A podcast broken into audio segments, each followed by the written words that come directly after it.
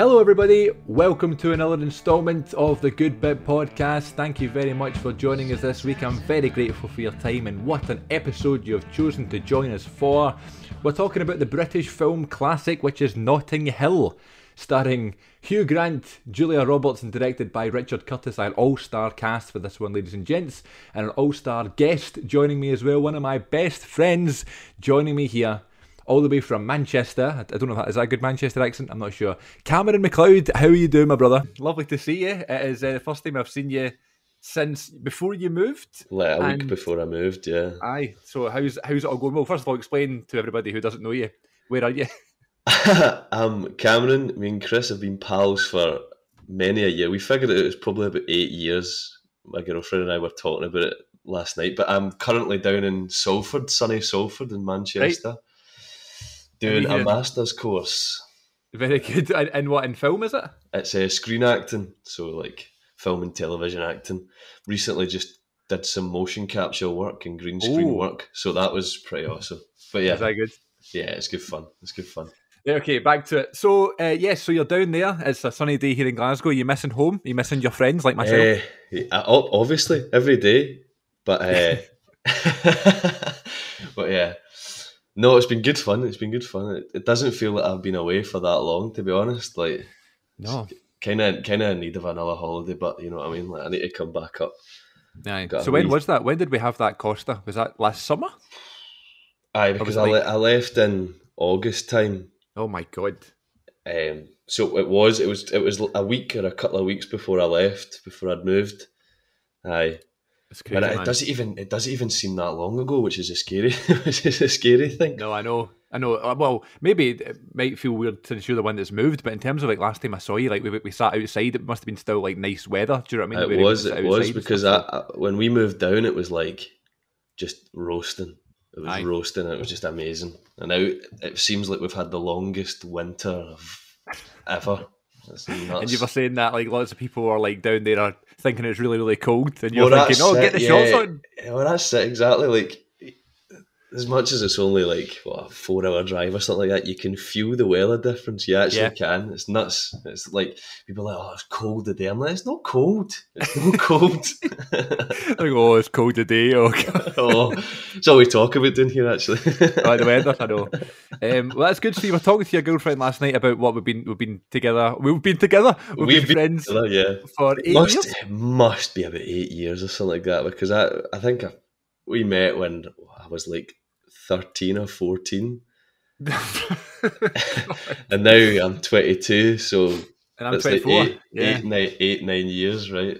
Right, so. so. let's think. So the first show we did together was a production of Hairspray, Hairspray. Um, which was 2014. 2014, so yeah. Call it eight years. Um, yeah, it feels longer. I don't know why. Maybe it's just you. Um, but I, I mean, I have I have very fond memories of that, like Shakes that kind of like hairspray kind of time. Yeah. Um, I don't know Brilliant. what it was. I think I think it was more so because it was like the first time we were a wee bit older, and like we were doing a show and we were, we were being friends with people who were older than us, oh, and yeah. we were performing. Because you you're only like two years older than me, right? But right, I was in what third year, and then we were, and I would have been fifth year, yeah cutting about with folk in sixth year and then like people that had left and stuff like that. I was just like, I'm just a wee guy here. Like always um as you know, you are the tallest person I know, and I'm usually the tallest people that people know. yeah, exactly. So the fact that you're taller than me is crazy. So we would always like I guess we always just looked older. You know yeah. what I mean? Yeah. Um, so, like for example, we'd have these like after show parties and things like yeah. that when we'd like go and um, people would just assume we were older. Do you remember the time that like a police officer was the, the police officer? A couple people got a bit too a bit too drunk, and he and he Aye. came up to us and he was like, "Oh well, at least you boys are the sensible ones." and you boys, are, you boys are setting an example for the younger members. and I'm like, "Aye, I definitely kind of kind of whatever in my head. Aye, brilliant, aye." Not knowing where you are. I'm like, who's house even? Who even are you? I think I was sitting there going, "Oh yeah, you're right, you're right," and then you turned to me and you were like, "I forgot how to stand up." I was just, I wasn't that bad. No, no, no, no. There's Um, been but- times, but was it not at that point in my life? And then we went on a wee while there where it was like we saw each other all the time. A couple of summers um, where we were always like out together and and most of parties, house parties when they were a thing when you were in school and things like that. So um, we've had many a time together. Um, and then lo and behold, we ended up training at the same place as well. Which well, yeah, is great. well, yeah. It was actually, it was probably actually you that that put me onto that. Really, like I knew Right. a few a few people that had went there. You know what I mean through like Glasgow Acting Academy as well, and then obviously you were telling me. So just name dropped a few people in the audition, you know. I don't know if you have, if you know my people, but uh, you know that's good. I did the same thing. Um, Ryan Mackay is the one that I I dropped the name of. yeah. Um, and not that it really like thinking back now, it doesn't matter. But like at the time, really, you think, I know really. that person. Ask them about me. That's a reference. You know, Aye. Well, th- I, I think at that age, what you're 17, right? 18, going for an audition, it's just like, oh god, I need to do anything I can. Oh, I can do this as well. I can do I right. swear, I swear, I'm I, good. I know I'm this good. person. I know this person. I know this person. I know this person. They're just like, right. Let's see your uh, monologue now, Let's see your please. pieces. It was really But good yeah. because because we live so close to each other. Um, yeah. Uh, uh, in my last year studying, you were able to give me a lift every morning or most mornings, which was great, and I was very grateful. Yeah. And uh, I still owe you for that all, all the many drives you gave me. Um, so that was really nice that we had a nice country drive every morning. yeah. But we had so many like fun and funny conversations. We thought this is a this is a YouTube show. Yes. This is a YouTube show. Yeah. So we got our phone and we placed and blue tacked our phone to Cammy's radio. it was blue tack, so it was. it was high tech. Ah, well, you top of the range blue tack. That's Exactly, you know, Top of the range, top of the range in the nineteen twenties or whatever. you know, it was top of the range at some point, right? and then we started filming our conversations. But I think it, it, at first it started it just being like us having a conversation. But after Yeah. a while, we started like planning. Right, see that bit. You say this, and then we started trying to do wee scenes. And if you look back, it's like this weird kind of like grey area between not really acting but also trying to do a performance.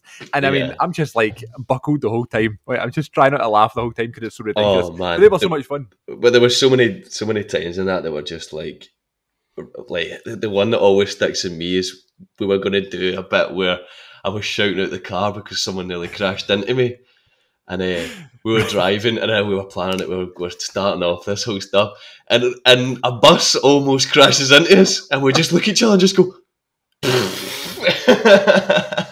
Because I think we were going to try and like try and give each other a wee cue. to Yeah, this yeah. is when this is when we act as if someone nearly hits us. Yeah. And then like a huge bus. a huge bus Actually nearly almost nearly like takes the side off my car, and I was like, I was gonna try and play it off, and I just went. No, I can't. No. I can't hear us. But we were, we were stopped at a, a junction as well, so I Right. can start going mental. Ah, yeah, yeah, yeah, yeah, no. Oh, sorry, mate. So- We're just we're just filming something for YouTube, mate. We're doing a. YouTube video. You know, that feels like that's my excuse for a lot of things these days. but Well, it was called yeah. Chris and Cammy Take the Road. Um, Mm. We went onto the YouTube audio library and we found this nice like country tune to be the theme song. and uh, we did two seasons. And uh, uh, they were brilliant. They were so much fun. That was a time where I was trying to get a lot of content, and I would easily bring it back. The thing is, I still Yeah. can't drive, so I need to um, get on that. and I can I can take the road with other folk. Well, no, well, no. Hold on a minute. I'm I'm 50-50 stake in this. You get another person true. in there. That's true. However, you're you're a, way, a while away now. I'll maybe drive down to get you, and I'll pick you up and then drive you back. Chris takes the road for Cammy. Aye.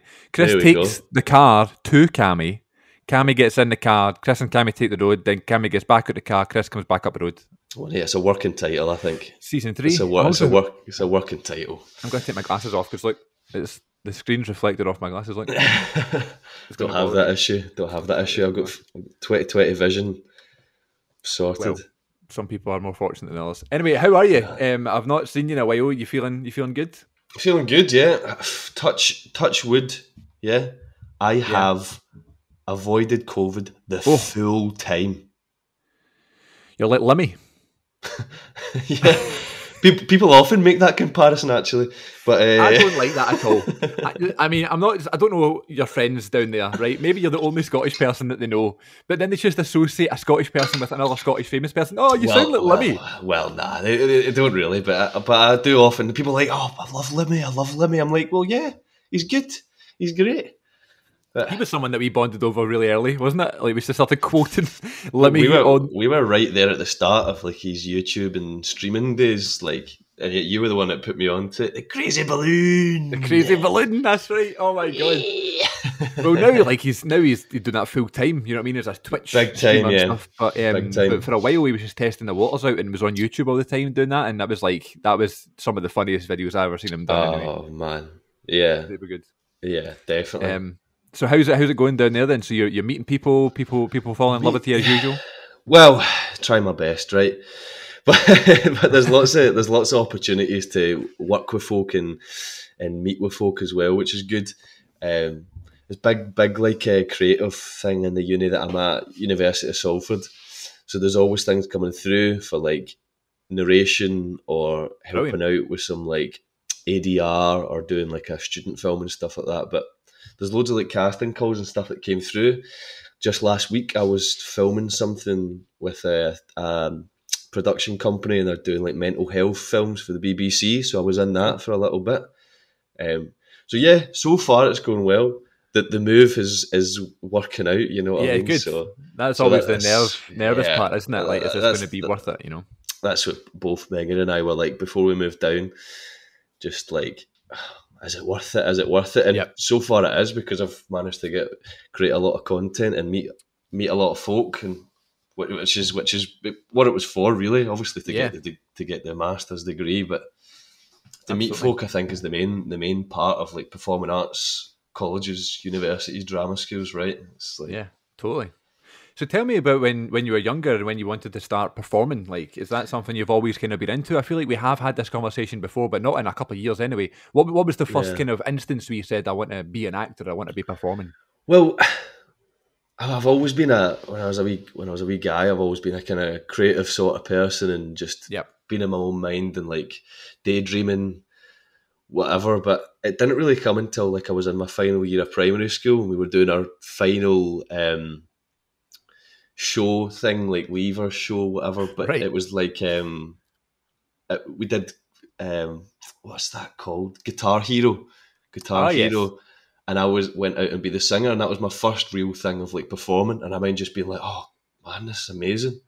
And I obviously went to high school and I didn't do anything for a while. And I picked drama, and it was um, I wasn't going to pick it. And then my mum was like, "Well, what about what about Brad Pitt? How do you think he started acting?" And I was like, oh, right, yeah, yeah, you're right, yeah. actually, you're right. And I was like, well, yeah, because it's, I think, especially in, in Scotland, maybe in England as well, I'm unsure, and across the world, but it's like, you pick drama, you're automatically kind of lynched by the other other lads, right? right. So there's always that I'm, issue. I think that's probably like going out now, but it definitely was a thing when we were we when we when we were like, when we were young. Definitely for me, yeah, yeah, def- definitely for me. So I was kind of like, ah, oh, I shouldn't pick it. And then like I'd picked something else, and then I'd before I'd even done a class in that one, I, I picked drama, and then I did hairspray, and yep. got thrust into the role of Corny Collins. I wasn't actually meant to be anything, right? But someone someone dropped out. So then I was I was made Corny Collins. Both the people that were playing Corny Collins had dropped out. So I was so so our teacher Miss Wilden shout out shout out um, she went, Well, you're going to have to be Corny Collins. And I went, All right. and then when we did the show, the rehearsals was just a laugh. And then when we did the show, I remember like the first number, um, I mean, just the curtains opened and I was just like, Oh, this is amazing. This is nicest kids in town, is that right? Yeah, nicest kids in town. It was like the first time that you'd see the character of Corny Collins, and I was just like, oh, I cannot wait for this. Everyone else was like nervous and all that, and I'm just like, I cannot wait for these curtains to open. I'll tell you, I'll tell you, I was the only person that wasn't nervous on the stage. I wasn't nervous whatsoever. I was, well, yeah. I was nervous about. Well, it's good nerves, that, but right, but people like some people I, are like, I, oh, I don't want to do it, I don't want to do it. But I mean, it was more so dread than anything else. The fact I was about to dance in front of people. Mm. That was my biggest thing because I've got two left feet, can't sing, terrible, all that sort of stuff. Well, I, well, I can hold a tune, but I can't dance. Oh, that's about it. so like I wasn't even thinking about oh my god there's going to be lots of people here I was nervous and dreading about the fact that I'm going to mess up these dance moves in front of so many people Yeah. and it, it was not it would have been fine if it was maybe just you but it was the fact that it was like the whole team like on the stage doing this dance routine at the one time and you know you know you're going to be out of place at one point but um, I was in the opening number of the show which is called Good Morning Baltimore um, and there's a line in that song about there's a line in the song about um, a flasher or something. The song goes, "There's the flasher who lives next door," and it's like this. I've got this long trench coat, and I've rolled my skinny jeans because I was one of the ni- nicest kids in town for uh, Cammy's Cammy's performance, Big and I big rolled song. my I rolled my jeans up to my knees. So I was wearing this trench coat as if like you know people could just see my legs underneath the trench coat and stuff to give off that I'm flashing someone, right? So I did that, ran backstage, and you've got maybe like I don't know ninety seconds or something Yeah. until the Yeah, end of the song. Something stupid. And uh, I sprinted backstage, and we had I don't know like four or five members of staff that were like my teachers, Mm. trying to like pull my trousers down like, to the right level, and like get a belt on, put shoes on, and stuff like that. So it was like a quick change, and it went like smoothly all the time. Apart from the one time where it was like the opening night of the show, the audience is there, Cammy's at the front singing and stuff, and I just couldn't get. I didn't have time to put my shoes on. So I came out and I'm doing this dance routine just in my socks, and I was slipping all over the place. And that's when I was most like, "Oh my god, what am I doing? I should never dance again." You know I mean? Did you remember like the, the process of us learning those dances and stuff? Because I think oh my goodness! Because was for a while you were learning it with me, weren't you? Yeah, because I was one of the nicest kids in town Yeah. For a while uh, before I became the nicest kid in town. Corny. to be fair, he's not even a kid. He's like 40 or something. I Cutting know. about with all these kids when you think about it. But it's a weird. That is a Do weird- you really it's a- go, in, go into the deep, the deep side of hairspray? You're like, "Ah, is this is this all right?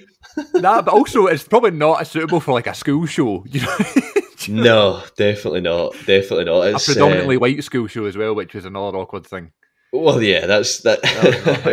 that's, Um, not, not, that's not our place to say. I don't think and like cause fuss over, but it's like it's it's They did bring they did bring hairspray up to us, and we were going, okay. oh, it, it- oh, it's like it's about segregation. Yeah, with an all white cast.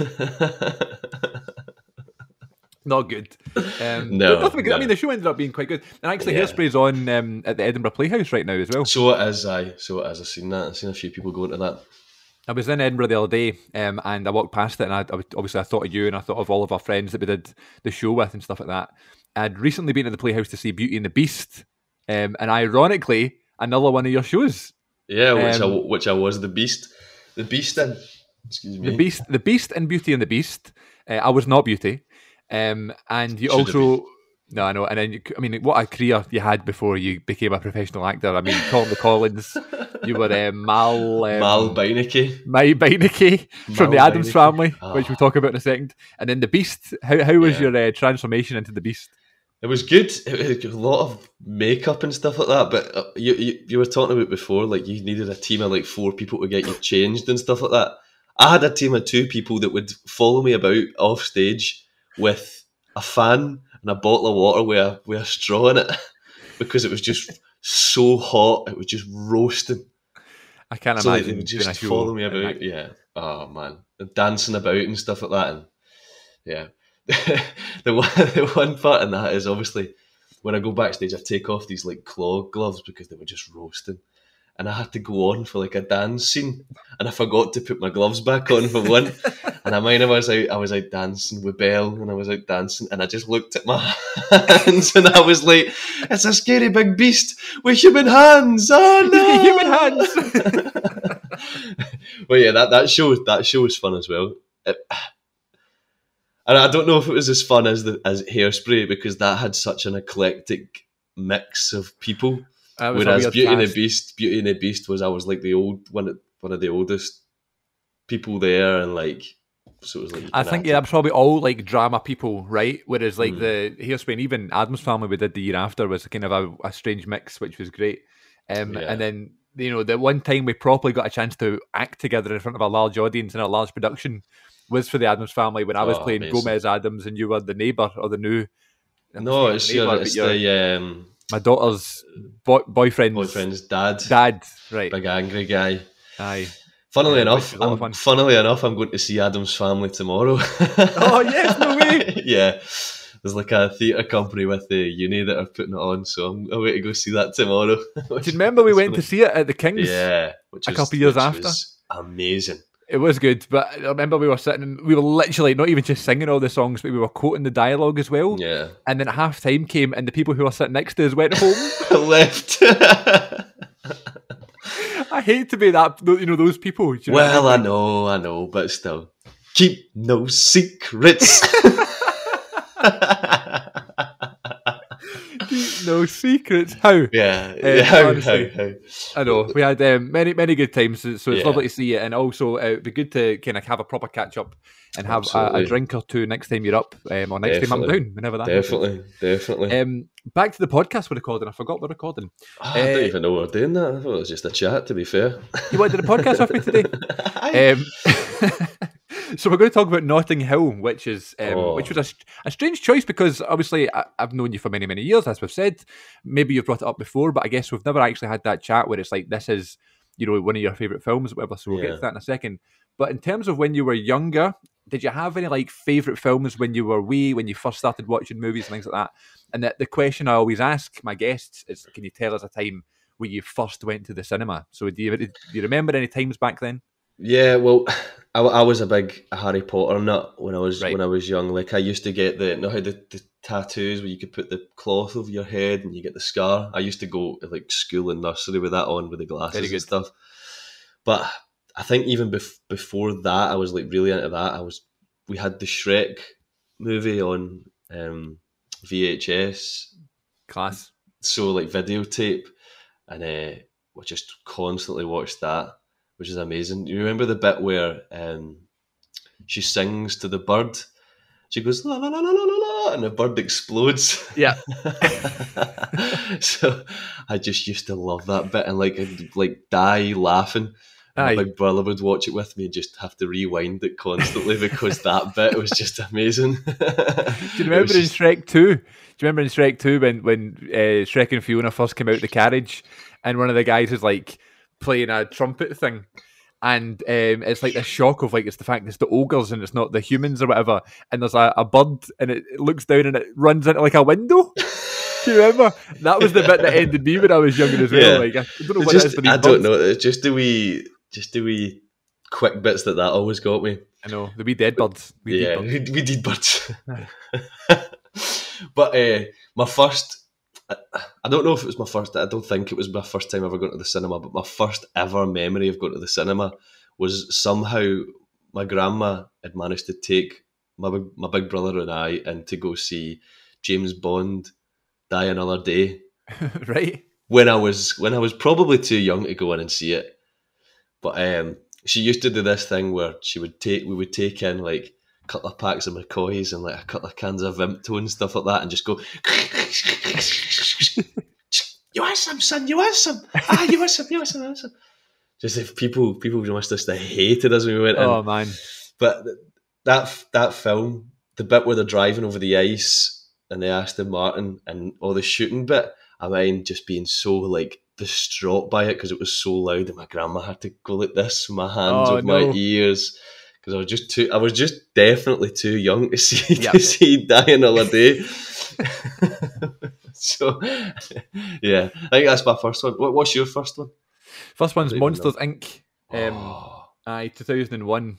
Um, I've never seen Die Another Day. I've never seen Die Another Day. I've, I've only actually only seen a few Bond films, and I recently Yeah. got the, the big box set. I wanted to do like Yeah. some form of season, and I was talking to that, and of course, there's one person who's like, "Oh, well, I'll come on every single episode."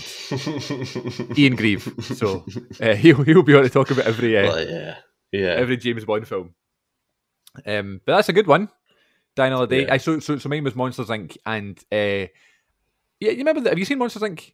yeah. You know the start of it when they're like training the monsters and stuff, and it's like Yeah. this, it's like a robotic child or whatever, right? but before you know it's a robotic child, it just looks like you know there's a scary monster coming out of a cupboard or is it, whatever. is it like the face comes off or something Aye. like that? Yeah. Aye, and it's like it's like the the fake scream or whatever. Aye. Um, looking back at that now, that's a pretty scary moment. Well, You know yeah, what I mean? Like- well, they, these sorts of films, that- that's DreamWorks, was it? I think that's Yeah, yeah. DreamWorks. Oh no, it's And Pixar. Shrek Pixar, is Pi- sorry. DreamWorks, yeah. Aye. All of them, all of them are the same. They they all just throw in these things that don't seem scary, but then when you look at it and you have like a conscience, you're just like, well, that is actually pretty nuts that that was that was Yeah. in that film for kids. Absolutely. I think that's a wee trick that they do, though. You know, it's like um, we need to. We know this is going to be a kids' film or a family film, but we need to put some stuff in there that like adults are going to like as well. Do you know what I mean? So you'll yeah, you'll have plenty of like sex innuendos in Mm. DreamWorks films, like with Shrek and Fiona and stuff in Shrek. Do you know what I mean? Um, that Yeah. aren't too graphic, obviously, but you'll hear it once in a while when you're older, and you go, "I didn't even bat an eyelid at that when I was younger," right over the head, which right? is clever. Which is clever. Yeah, yeah, it just keeps people watching, doesn't it? That's the whole. Aye. That's the whole thing with filmmaking. Absolutely. Um, so Shrek's a good shout. Die Another Day. Any, any like classic memories that you've got in terms of like going to the cinema, seeing big films? Did you ever go to like a midnight Um, premiere, or did you see any big, big releases in the cinema? So I, I, I remember going to the, the IMAX with my dad and my big brother to go see. Um, it was Harry Potter, the fifth one. Um, one is the Half Blood Prince, Ha- Order of the Phoenix. No, no, of the Order, Phoenix. Order of the Phoenix, where they're flying on the on the Thestrals. Right. It would like come out to you. It was amazing. I might, I might go to see it. and I was just, oh, I love Harry Potter, man. And then, and then also the, the last one we went to go see, and it was just like, oh man, so emotional, such build up. Because my dad used to read the books to me when I was Right. when I was younger, before I before I go to sleep. So we just, uh, yeah, it was good. Currently good reading fun. one of the books. Oh, what one? Uh, last one, Deathly Hallows. Mm, There we go. Now I've seen all the Harry Potter films before, but it's added the extra stuff, right? the story goes, man. Like I remember it well because it was like twenty six. Like, I was late. I did not grow up with Harry Potter.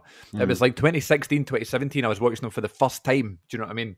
Um, and it was when I was at, at drama college, so I was like always knackered and stuff like that, falling asleep. So I don't have the greatest memory of them. Do you know what I mean? I know I watched them and I I liked them and stuff.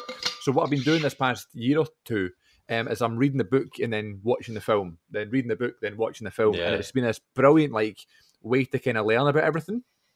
Um, and there's there's big moments that are happening that like people would remember if you've like been a fan of the films or whatever, but like I just don't remember for some reason. Um, and I'm like, oh my god, I'm reading the book, and there's been a few times I'm just like, you know, like shocked at what I'm reading, which is which I suppose is what you're after. You don't want to know Well, too yeah, much about it. definitely. you, know, so. Definitely.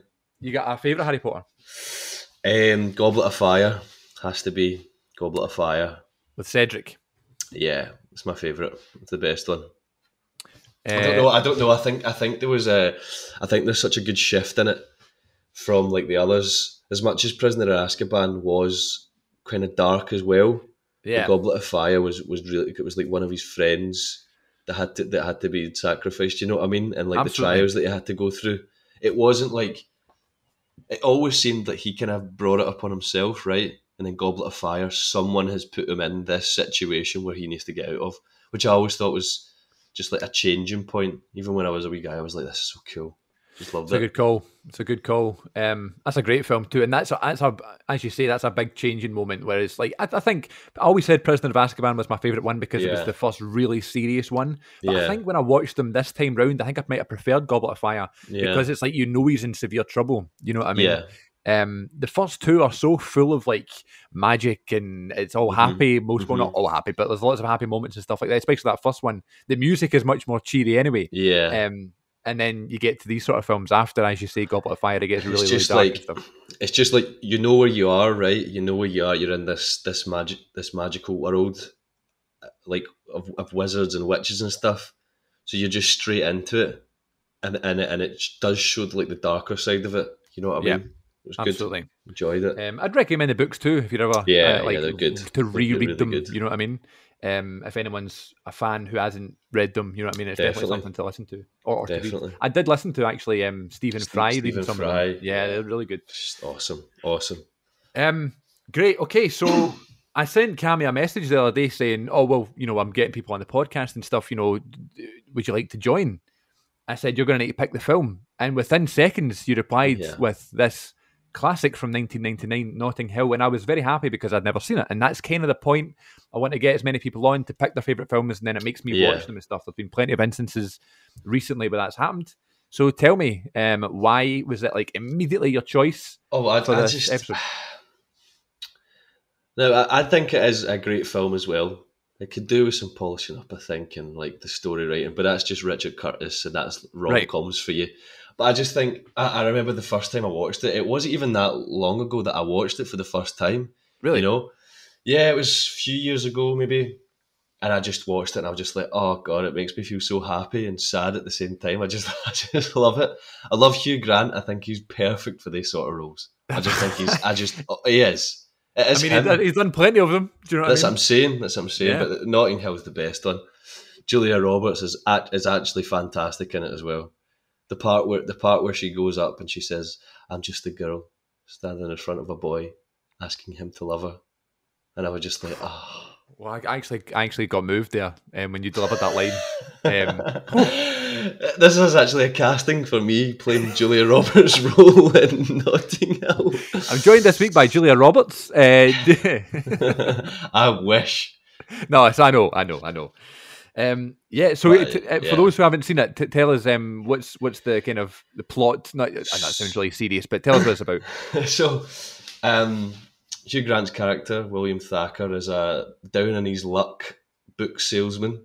And one day, a world famous actress stumbles into his shop, and there comes a world famous story.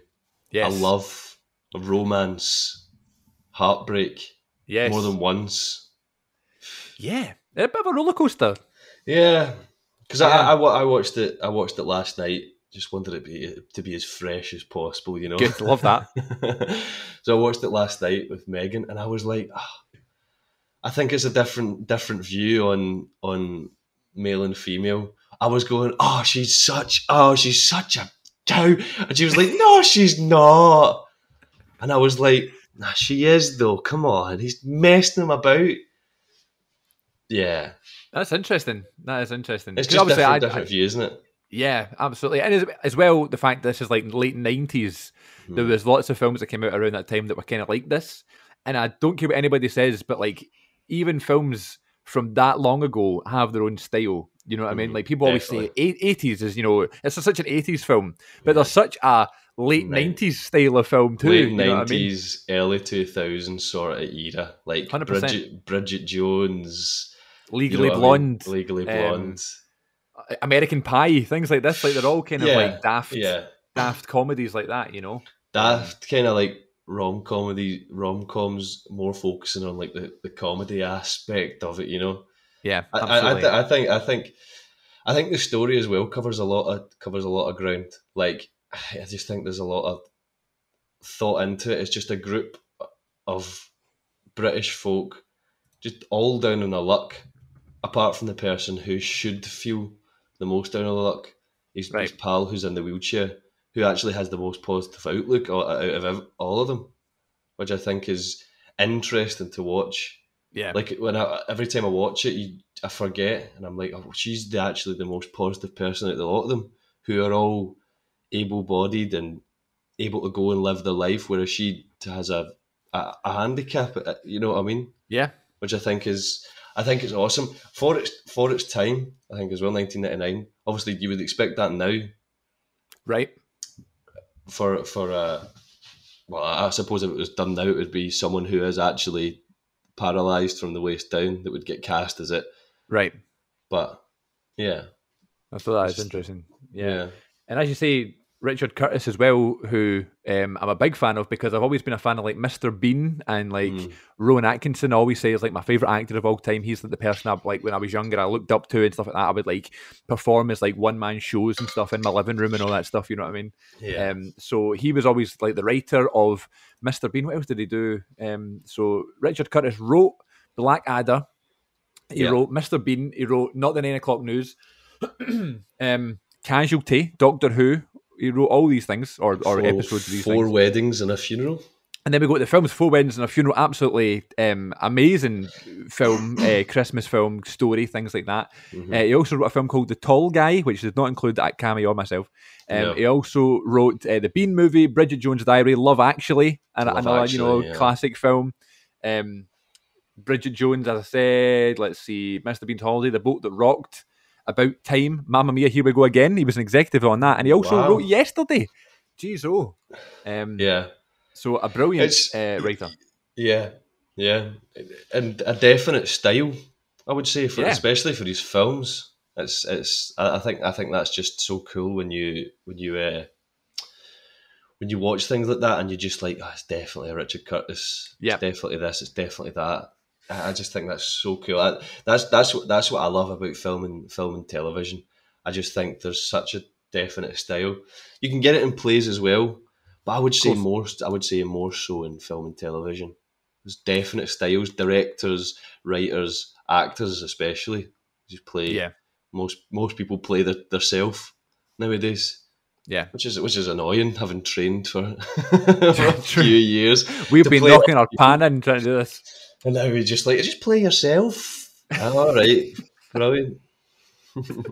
Um, I think you're right about in terms of like um, how to tell a story uh, in a film. Like you can, and TV shows are great and stuff, but I always prefer films because it's like within two hours, you know, you're like Yeah, you're caring about these people. You really Yeah. want to know what happens to them, and you're really invested in the story. And uh, Richard Curtis has had plenty of examples of that. Clearly, yeah, definitely, definitely. I think so. Well, see, see on the on the flip side, I'm more of a of a TV series sort of person because I just want Yeah. to know. I just want to know more. yep, So like after the film is done, it's like, oh god, I want to know this. I want to know this. And I just, I just, like, I just like the, the the progress of going through this series and like these plot points that are coming up are just getting checked off as you're going. yeah, if you get a really good TV series and it's just getting checked along, or like this bit's going down here, this bit's going here. Bad TV series now, don't get me started. Oh well, I'd love to get you started if you have a couple of examples. But um, well, try to think. or, I- I or think- on, the other side of the coin, like, have you got any good examples that you've been watching recently?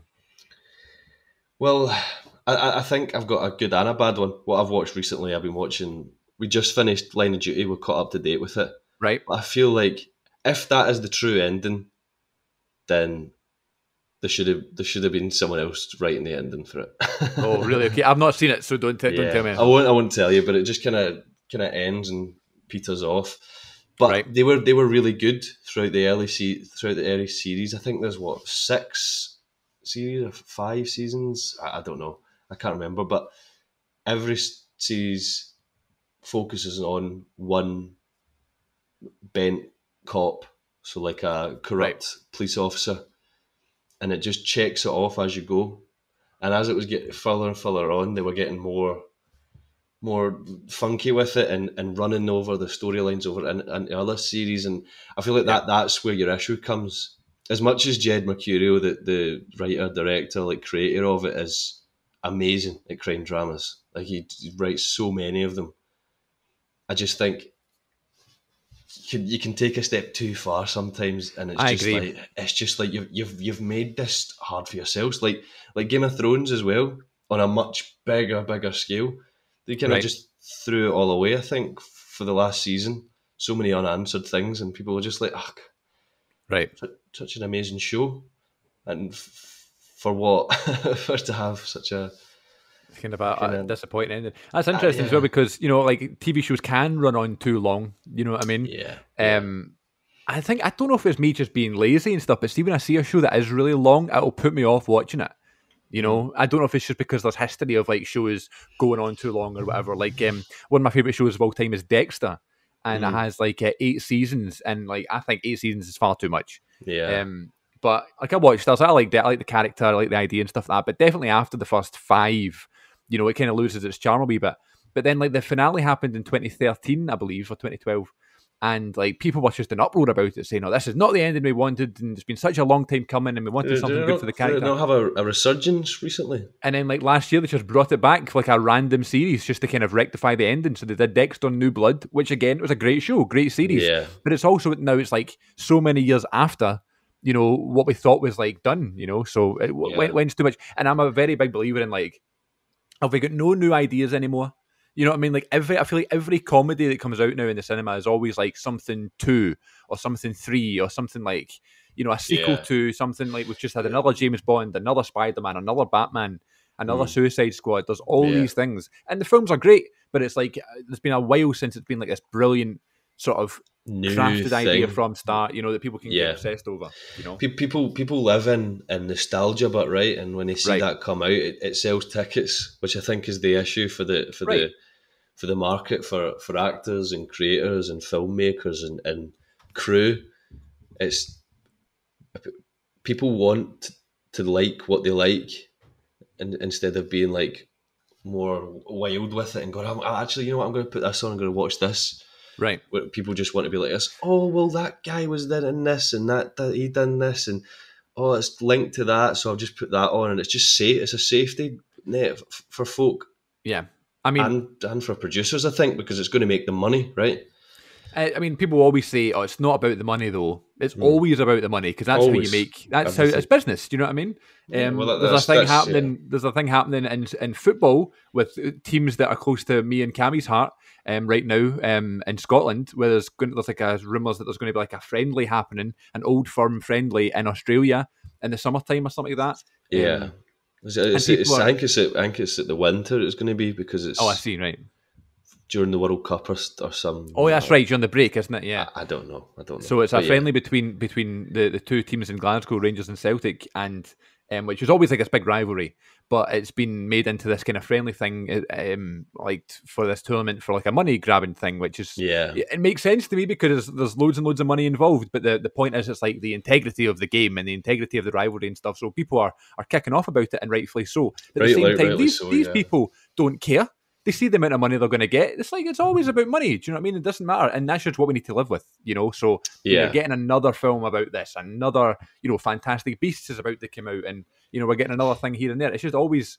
You know, and I don't have an issue with it because I'm still that guy that's still going to go and see the films. You know what I mean? Absolutely, me too. Me too. Me too. know? But yeah, that's the thing. It is just further giving them the, the the the ammunition to just keep on pumping out the same the same stuff almost. But but again, as you said, it's it's like, but it's not a bad thing. But it's not a good thing either. It's like you want a happy happy medium of you. You want these like new writing, new directors, new actors, films to come out, and you want these old stuff to come out as well. You want, you Yeah, want exactly. a balance, but it doesn't work like that real, realistically because the new stuff won't make as much money as the No. stuff that's that's You know, I guess the last time where something brand new happened, I get I don't know if it was books before, but it was Avatar. It came out in like Mm. 2009 or something like that, yeah and it was like the highest grossing movie of all time before. Avengers happened and stuff for like that. years. Yeah, And then lo and behold, this year we're getting Avatar two. Another one's coming out. You know what I mean? It's just Yeah. the way it works. Um. So anyway, back to what we were saying. I don't know how we got into that. What what were we talking about? oh, so we just seen Um, red and rage. Well, I tell you what though. Um. You know, Notting Hill was an original screenplay. Yeah, exactly, exactly. You know, I'm I'm quite guilty of it too, if I'm honest, in terms of rewatching stuff. Like I, I'm trying to watch all the kind of best picture nominees for this year. Um, Yeah, I try yeah. to do that. At least watch some of them so I have an understanding. I think it's quite good because then, like, that's like the films that are out just now. So then in the future, when they're like people are talking about them, you can have an understanding of like what that film is like and what was out around the time and stuff. Why Yeah. that won something. Um. So I've got access to all these films and stuff, uh, and I watched Coda last night.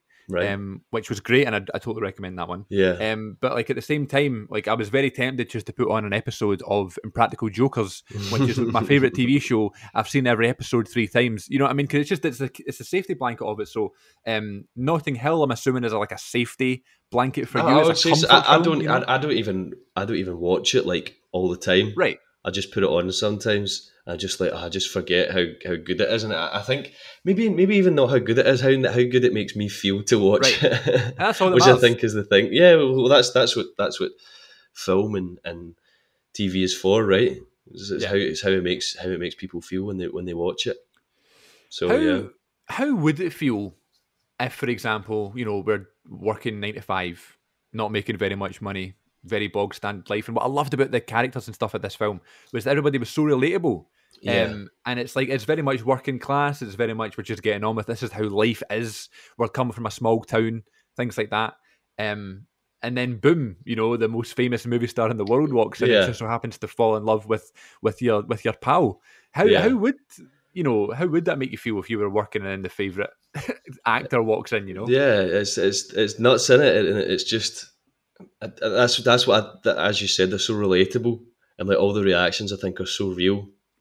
But some some are a bit like um, some are a bit pantomime, obviously, but but when it's like they, they're sitting around the dinner table and they're all like, Right. oh, uh, oh uh, which what I think is I, I just think it brings you into it, and the reactions the reactions are a big one for me when when you Yeah. see actors reacting across from people that that just that instantly you're in it you're in it with them because that's how you would react right Right. If you were in that and if you were in that situation it just brings you into that world instantly as soon as you see the eyes just kind of flicker a little bit or Yeah. you're just there That was- what- That was one of my favourite scenes, like when when he first goes to the house with um, Anna Yeah. Scott and Julia Roberts, yeah. and um, a lot of people are just like dropping things and like, oh my god! But then like Hugh Bonneville's character doesn't know who she is. Wait, he does know who she is, but doesn't realise that it's her. yeah He he was hilarious in this film. oh amazing he was like how, how, much money how much money are you making 15 million dollars He's like, oh, you- you've done all right then. I, I, I really think that after after that scene, like at the end of it, when uh, William and, and Anna leave the house and the door closes and they just go, "Ah!" it's just amazing. I just the little moments in it I think are brilliant, and also uh, William's flatmate, the Welsh Spike. the Welsh guy Spike, is absolutely amazing in it. He's hilarious. was this like so I don't know this film this is the first time i've watched it right the other night um i, I feel like i've seen him before like Well- this well- character He's a, oh well, maybe not that character, but he's but has he played similar characters Probably, yeah, but he, he was in Pirate Radio with Philip Seymour Hoffman. He was in Right. The most recent Kingsman film, all right playing the Russian guy, um, Vlad, I think. Um, he's done it. He's, he's a big like character actor, yeah and I think that's such a hard skill to do. Like if you are just like so massive, it's hard to toe the line of being unrealistic and yeah and and and funny or like realistic and and like see, you know what I mean? Yeah, absolutely. Like a happy middle ground. I think he's amazing at it. i mean look Hilarious. at look at hugh grant everybody when you hear hugh grant's name you just think of the one thing this is what he does you know but then you've got someone like who plays him who plays uh, spike It's uh, I think it's he's called Rhys Ifans or something like that. I can't remember what his name is. Uh, uh, yes, Rhys Ifans, yeah, absolutely. And um, you know, I don't know if when his name comes up, people think you know of, of the Spike Yeah. character. You know what I mean? But Yeah. that must be quite annoying after a while. Did you see the Gentleman? Yeah, from did 2019. probably Hugh, probably Hugh Grant was brilliant in that film. one of my probably one of my favorite films. I think The Gentleman. I love Guy Ritchie films, and I think he was excellent in it. So different from what he's done Right. usually. So different, which is amazing. What I'm saying. Like people just go, "Oh, Hugh Grant, the guy from Notting Hill and Four Weddings and a Or- Funeral," and Yeah, and uh, and Bridget Love Actually Jones, and Bridget. Jones. You know, like, um, Yeah. but you know, it, and again, that's the thing. It, it shouldn't be looked at as a bad thing that he does all those things because it clearly works for him and he's made lots of money off it. So if that was you, would you be doing other things just for the sake of it? I like the fact he's at his, the point in his career now where he can do a film like The Gentleman and be completely different. Mhm, You know, mhm. so that, that's really good. Good, good for Hugh. Um, For me, what? Good, good for Hugh. Who's Hugh? Um, what what's the chances of this happening as well? Like really, like if you if you were to meet, I mean, you're you know in a bigger city than Glasgow, right? right now in, in Manchester. What what would happen if you know you know a very famous Mancunian came in and was like, "Oh, I heard you're Cameron Macleod." well, Would you be like, "All right, I'd be like, yeah, fine. Yeah, but but I, I was I was walking around the shopping centre two weeks ago. Kevin De Bruyne just walked by me. oh mate, Yeah, I go. He, he's well. He's. I'm. I'm going up the stairs. I'd, I'd bought. I'd bought a jacket or something like that, a raincoat, and he was coming down the stairs, and I went, "Oh, all right, mate." And he went, "Huh, "Hello," and like ran ran by. I got to the top of the stairs. I was like, "That was Kevin De Bruyne, was wasn't it?" Kevin De Bruyne." and it was there was a group of like four or five like younger boys than me You're running after him so he was like so he was like rushing to get out right Aye. and i was just like that must just be awful And that's what I mean. Like, like, like Anna Scott's this character in here. Yeah. Like, she's literally like, imagine that was your life. We want to be actors. We want to be famous. But do we want to be that? yeah i know i know well that was the i seen i seen uh Molly-Mae as well Right. about right? her, her and her pal Probably on a high horse. Well, yeah. It was it was called a, a Range Rover, but yeah. Kevin De Bruyne, man, he's probably my favourite player right now in the world. Um, and Yeah. another one of my favourite players is Scott Arfield. And he was in my work recently. Was he? Um, and I was sitting going, that looks like Scott Arfield, but it's probably not, right? Then the guy walks to the toilet, and I was like, ah, I don't know. He doesn't. He doesn't have like the Scott Arfield walk. He didn't walk to the toilet and, and do that as they went in. You know what I mean? I I just saluted for those people who aren't watching. And uh, then I heard someone come out the toilet, and it was just like, it was Scott Arfield just passed me in the toilet. And I was like, it was Scott. Nah, he was. I must, he must have been taking his, his daughter to see the panto. Aye. Yeah. The, spring, the springtime panto. no, this, this was before. Okay, okay. There are plenty of like springtime slash summertime There is, aye. pantos going on, and I don't There is. understand why. Um, money, money, money. Money, uh, what I noted down on my, my wee Harry Potter notepad here um, was that Anna Scott, who when she comes into you know Hugh Grant's life, and I'll call him Hugh Laurie, Hugh Grant's life, um, she is like the perfect partner, the perfect roommate, the perfect girlfriend. Like she she's painted in this way, it's like she's going to be perfect, or whatever. But he also lives with Spike, who is the worst roommate, the worst pal, the worst partner. yeah. And um, I thought that was a really nice kind of contrast. I don't know if it was on innit? purpose or you know, maybe. I, I think I think it well, I think it's a I think it's a good point to make. I think it's it was cool. There's there's little bits like that when you watch it that just make you go, oh right, that's why he's getting paid a lot of money to write Right. these things. right, he's very clever. There's also a really cool scene where like um, Hugh Grant's walking. I think he's he's just turned her down. I believe walking walking through the seasons. Walks was, through all four seasons. Brilliant. it was it, I think that is after he he goes up to the hotel room and um, Anna Scott's boyfriend is there, a big famous actor boyfriend is there, and then he walks out and that's it. They say goodbye to each other and he walks Yeah. through the four seasons through Notting Hill, through it kind of kind of like a, a callback to like the, the opening sequence where he's walking through all the markets. So it's kind of that again, which I think is awesome. It's good good um, cinematography. I think Yeah, there's, lot, there's lots of bits. There's lots of bits like the first time they, they sit on the bench, or the first time Anna sits on the bench, and then the camera comes up right for the park. I think is I think is a really cool shot. It just the wider and wider it gets, the more like distance you're getting from them, which is I think is, is like a it's like a sign of things to come between them. It It shows how small the town is. You know what I Mhm. mean, compared to the personality that she has. hmm Um, Mhm. That's a really nice look. And also, the smile on your face lets me know that you need me. me. Oh man, what a tune! The, sound, the soundtrack, the soundtrack is just top, right? Absolutely, She by Elvis Costello. so many good Um, tunes. How can another day a broken heart? do, do. Amazing. Al Green, come on. Come on, in this film. Um, I mean, Just that, that song, that song, that Ronan Keating song, when you say nothing at all, yeah. like it's, I've, I don't think I've heard that song since 1999. You know what I mean? nope, And that was a pure throwback. I was like, and I've had it on Spotify right away. What but, tune! it, but it fits. It, fits does. so well. It fits so well. It's amazing. You say it best, say it best when you say nothing at all. amazing. Amazing. I That think I think just the whole the whole music around it brilliant.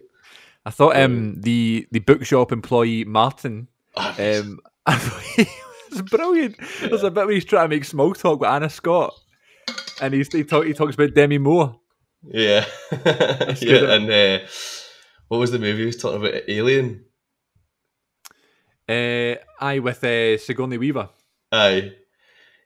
yeah. Uh, his his wee bits are, are are amazing in it as well. Like just the wee cutaways and the he goes. "Ah." Aye, it's like it's the Like- perfect reaction to the reactions. You know, it's these wee moments. There's also a bit where like uh, Anna Scott comes back into to the shop. This is after all this is going down and stuff, and she's like kind of apologising to him. Mm, And another customer comes in the travel book shop, yeah. and he just Hugh Grant just goes, "Go away immediately! Go right now. Leave. Wait immediately! Leave!" um, I don't think that was very that was very nice of him. yeah, Um, yeah. But yeah, such a good film. Um, good story. Lots of mixed signals coming from the both of them. OMG. Yeah, um, pick a side. You know what I mean? it touches it touches a lot of bases, a lot of like different like feelings and thoughts and stuff, and and things that you think about this world famous actress also is just a person, Right. you know, exactly. which which I think people don't don't tend to see celebrities at as. percent. I'm very So- guilty of that. You know what I mean? Like, Nah, me um, too, me too. You'll think, oh my god, like there's this famous person, and it's like, imagine. So, for example, um, my boss at work is is cousins with a very famous actor, and I'm always like asking about them and stuff like that. And she's like, oh yeah, he was just over for dinner the other week and stuff. And I was like, like what? yeah, But it's like um, just normal for these people because they are just normal people, and I think Yeah. that this film does a really good job of like making Julia Roberts' character seem very normal. You know, hmm I stood next to Craig Charles at a, in a in a pub a couple Really? of weeks back. Yeah, I just said hello to him, and he went, "All right, mate." All And right, what did he say? He went, "What a wazzick!" no, he didn't want anything to do with me. And I went, I went, well, enjoy your coffee. And he went, aye, cool, thanks, mate. He went, all right, mate, thank you. And I went, cool, see you later. I would have, I would have said, I used to watch The Takeshi's Castle before school every morning. Well, I was going to do that, but then he- I went, I went, you okay? And he went, he went, Right, I I don't, looked don't, away don't, and I was, I was like, ah, fair enough, because it was done in Media City, so I think he's he's filming something. He's filming something often? in there, yeah. Because I see him quite a lot, didn't there? And he was just he didn't want anything to do with me, and I was like, fair enough, fair enough. You're busy, into the man. drink. So I thought the, the best part of um, best part of the whole film, I don't know, ah, best part. I don't. There's lots of really nice moments, but one of my favorite parts anyway was when he when Hugh Grant arrives on the set of her latest film, and she kind of waves at him like, "Yeah, I'm here. It's everything's going to be okay. We'll have a chat." And she doesn't know that he's been let into the set. yeah, And he comes and he sits on a bench and he starts to watch her act. And someone hooks him up with headphones to hear all their dialogue and stuff. And someone says, "Oh, who was that guy you were talking to before we started filming?" And she goes, "Oh, it was no one, like just some, some person from the past." And there's like this really slow kind of zoom close up of Hugh Grant's face, Yeah, and it's like the best piece of acting in the entire film. It's it's a brilliant. Again, goes back to the It's reaction. just reactions, just all Yeah. reactions. It's very, very, very Hitchcock, right? But just a Right, different, just right. a different feeling behind it. It's it's a feeling of just being distraught. You Yeah. thought you've got your chance again, then that's Right. it.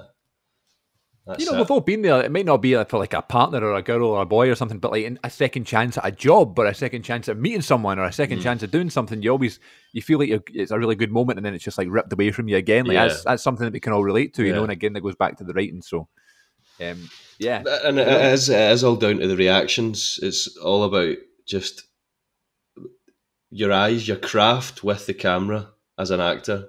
It's about your craft and like where you are and where your face is, and just showing it through your eyes, which is such a hard thing to do.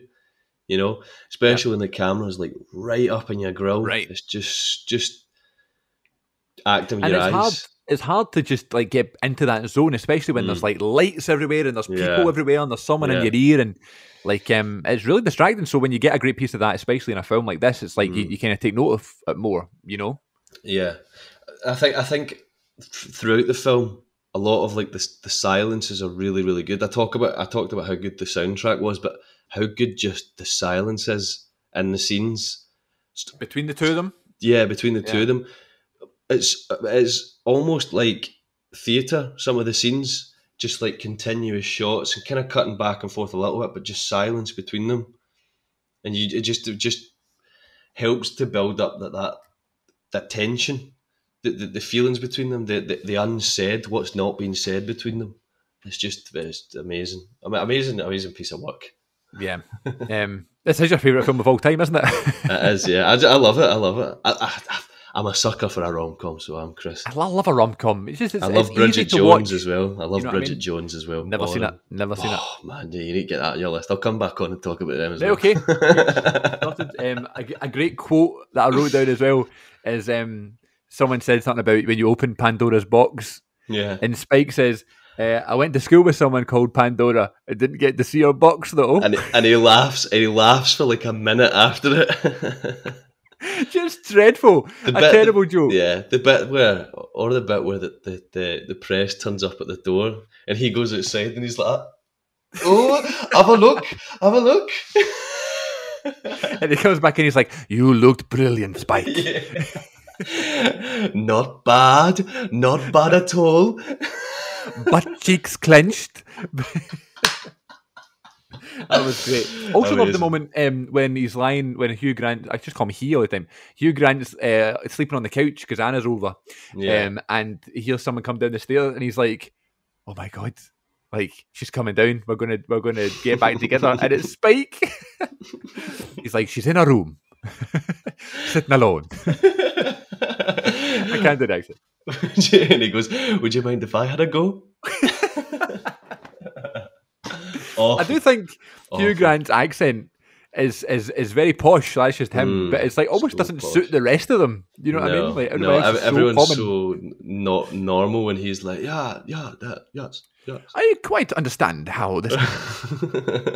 so posh, like he should be on like Downton Abbey or something like that. Right. Yeah, it works as the prime minister in Love Actually, but you know, yeah. um, yeah, not such a not good so film. much for a guy who's well. To be fair, he's got a bloody three-story flat on Notting Hill. Come on now, the guy With a blue have, door. I love a a blue, door. Me too. Aye.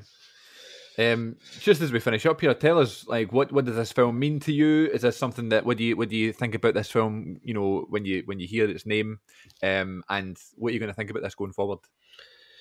Um, well, when I hear Notting Hill, the first thing I think of is the song "She" by Elvis Right. Costello. It's Elvis Costello. My dad loves him, and that I don't think that that is even like one of his favorite songs of him. But I just I love that song, and it just reminds me of that. And just I, I watched it a lot of times with Megan. So it's there's also that. It's just Nice. kind of nostalgia. As I, I was going on about how nostalgia is a safety blanket for people, blah blah. But but this that is basically what it is, True. Yeah. and I, I think it's also a, a great film with great scenes in it, great actors, Lots of heart. heart in it. Yeah, and I I think there's a, there's a lot to be taken from it, especially the reactions. Young actors try to come through. It's all about your eyes, and it's all about working off the other person and just not being afraid to to be a little bit wild with with Right. what you're doing. I think you know Yeah. from from an acting from an acting standpoint. But yeah, thanks for your time. Really appreciate it. Lovely to see you. Thanks for having me on the pod. Not at all. Long time lovely. coming. Um, Yes. and you know maybe we'll do another series of Chris and Cammy take the road one day. Uh, Hopefully, in the works. We'll get a budget this time. We'll get a budget this time. We'll get we? Yeah, yeah, yeah. I'll, I'll, I'll yeah. Art, Scot- Art Scotland, are, are, we're coming for you. We'll do it like um, James Corden with the carpool karaoke. We'll have someone pulling the car on another thing, Yeah, and we'll just be in the car reacting. So we'll that's do that. that's that's where the budget. It's not needed, but yeah, that's where the budget comes We'll do that. All right. Thank you very much, everybody, for listening. Make sure you tune in next week for another episode. Thank you to my friend Cammy Macleod. Thank you, everyone.